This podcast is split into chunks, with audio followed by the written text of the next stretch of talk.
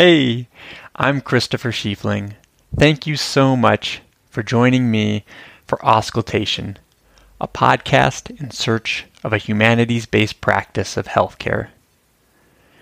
Today we're listening to the poem To a Lady on Her Coming to North America with Her Son for the Recovery of Her Health by Phillis Wheatley, who, despite being enslaved, published one of the first books by a woman in colonial North America. She was only 19 years old at the time.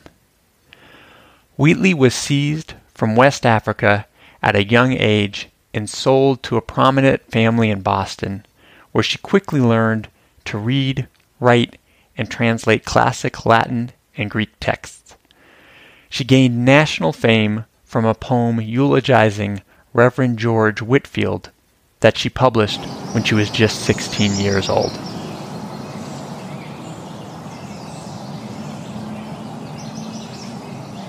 To a lady on her coming to North America with her son for the recovery of her health by Phillis Wheatley.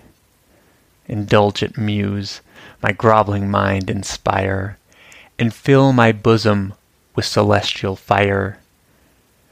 See from Jamaica's fervid shore she moves like the fair mother of the blooming loves, when from above the goddess with her hand fans the soft breeze and lights upon the land. Thus she, on Neptune's watery realm, reclined appeared, and thus invites the lingering wind. Arise, ye winds, America explore, waft me, ye gales, from this malignant shore the northern, milder climes I long to greet, There hope that health will my arrival meet. Soon as she spoke, in my ideal view The winds assented, and the vessel flew.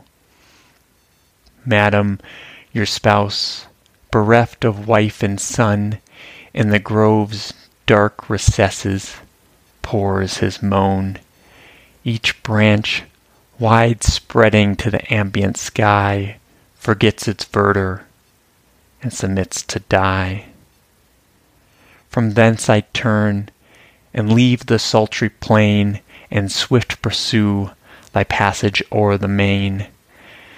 The ship arrives before the favoring wind and makes the Philadelphian port assigned. Thence I attend you to Bostonia's arms, where generous friendship every bosom warms. Thrice welcome here. May health revive again, bloom on thy cheek, and bound in every vein. Then back, return to gladden every heart, and give your spouse his soul's far dearer part. Received again with what a sweet surprise!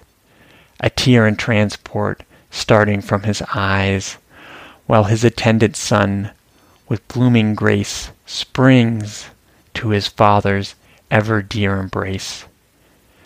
With shouts of joy, Jamaica's rocks resound. With shouts of joy, the country rings around.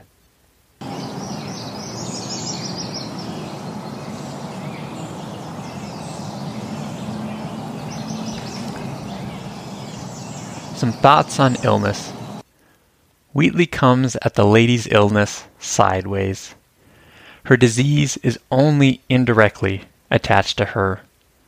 The poem only mentions her health, never her ailments, with phrases like the recovery of her health, hope that health will my arrival meet, and may health revive. Of course, it is clear that she is sick from the implied absence of health in these statements. However, this is almost a way to negate her illness by exclusively framing it in terms of health. We do, however, see the serious threat of her disease, but this comes through descriptions of Jamaica and her husband. The lady flees the fervid and malignant shore, and then there is the ominous image of her husband's tears seemingly poisoning the forest we also feel the gravity of her condition by how her husband is surprised at her return. Apparently, he wasn't sure she would make it. This reminds me of how there are some couples where the person who is ill manages to portray an incredible impression of wellness, with ever ready gratitude and never a complaint. And the only way to truly look into their suffering is through their partner's distress.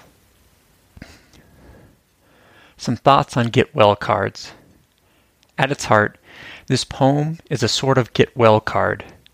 Wheatley's lines, May health revive again, bloom on thy cheek, and bound in every vein, is the poetic equivalent of the now trite, Get well soon.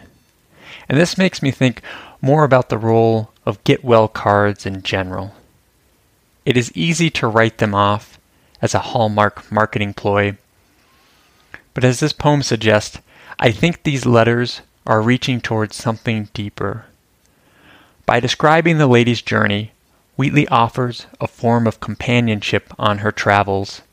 She sympathizes with the difficulties of leaving family, sailing on rough winds, and arriving in a foreign place. The poem acknowledges how isolating illness can be and how important connection is for recovery. While the beginning of the poem has the lady placing her hope for recovery in the northern milder climes, towards the end of the poem, Wheatley links recovery to generous friendship and the embrace of Bostonia's arms. In other words, she emphasizes the importance of human connection over climate for healing. And this is what I think all Get Well cards strive for to be a small glimmer of companionship against the isolation of illness.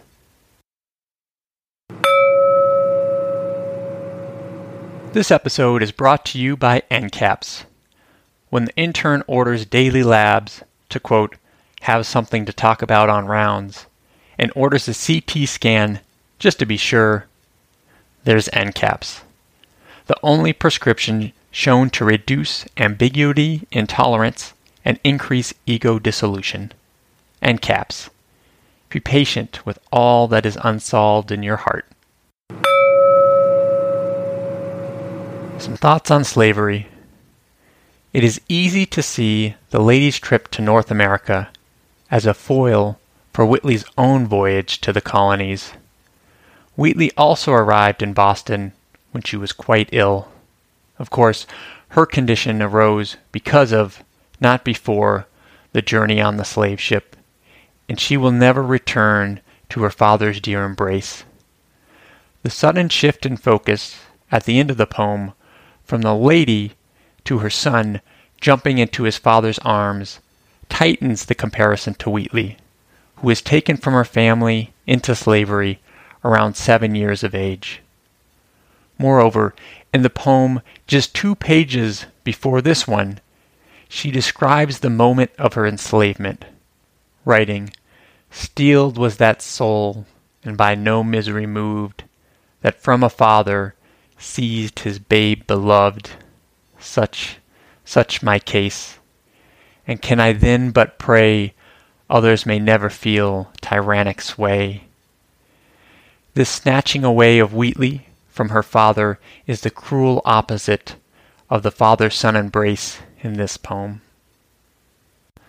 This vast difference in treatment between the lady and Wheatley calls to mind the persistent racial and ethnic disparities in healthcare.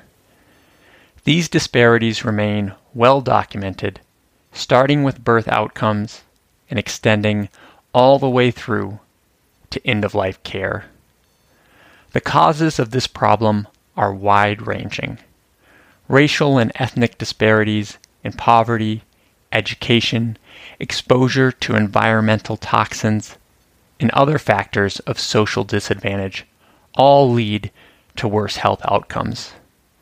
Additionally, a spectrum of racial and ethnic bias from the level of public policy all the way down to the level of clinicians' decisions contributes to this inequity.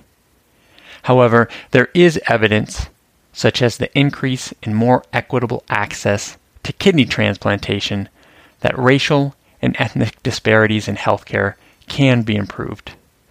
Clearly, one of the steps towards helping patients feel thrice welcome involves eliminating these disparities.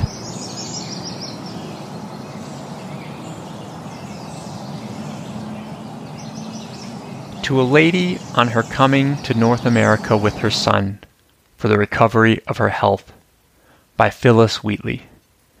Indulgent muse, my groveling mind inspire, and fill my bosom with celestial fire. See from Jamaica's fervid shore she moves, like the fair mother of the blooming loves, when from above the goddess with her hand fans the soft breeze and lights upon the land. Thus she, on Neptune's watery realm, reclined appeared, and thus invites the lingering wind.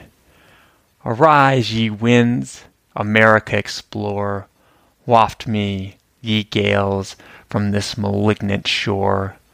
The northern, milder climes I long to greet, there hope that health will my arrival meet.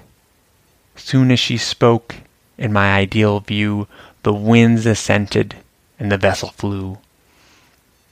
Madam, your spouse, bereft of wife and son, in the grove's dark recesses, pours his moan. Each branch, wide spreading to the ambient sky, forgets its verdure and submits to die. From thence I turn and leave the sultry plain, and swift pursue thy passage o'er the main. The ship arrives before the favoring wind, and makes the Philadelphian port assigned.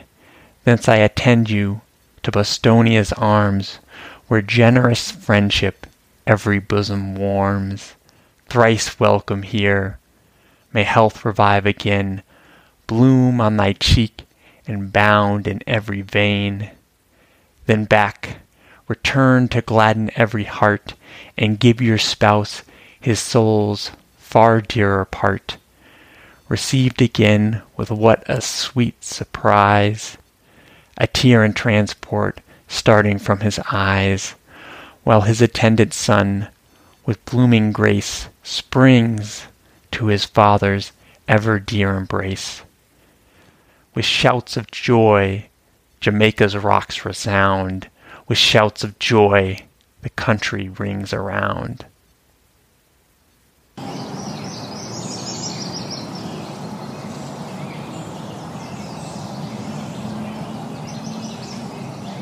To a lady on her coming to North America with her son for the recovery of her health by Phillis Wheatley was published in 1773 in her book Poems on Various Subjects religious, and moral, and is part of public domain.